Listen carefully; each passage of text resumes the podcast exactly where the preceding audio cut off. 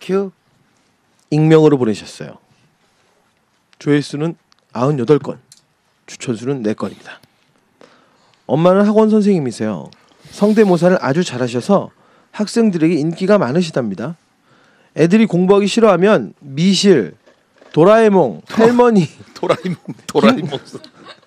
김태균 삼촌 성대모사를 성대모사를 해서 다시 집중시키신대요. 특히 김태균 삼촌 흉내 낼 때 뒤집어져요. 학원에서 그만큼 컬투가 인기가 많대요.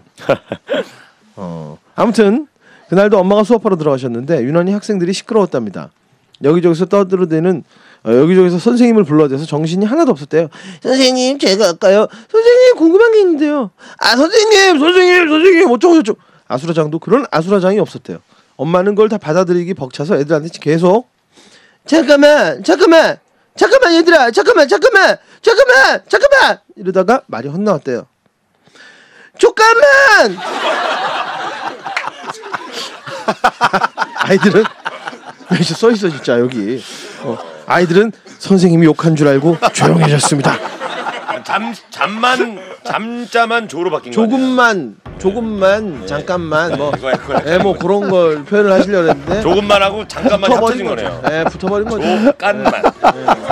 된 거죠. 저 10만 원이요. 나 이런 거 너무 좋아. 난, 난 너무 좋아 이런 게. 난 10만 원.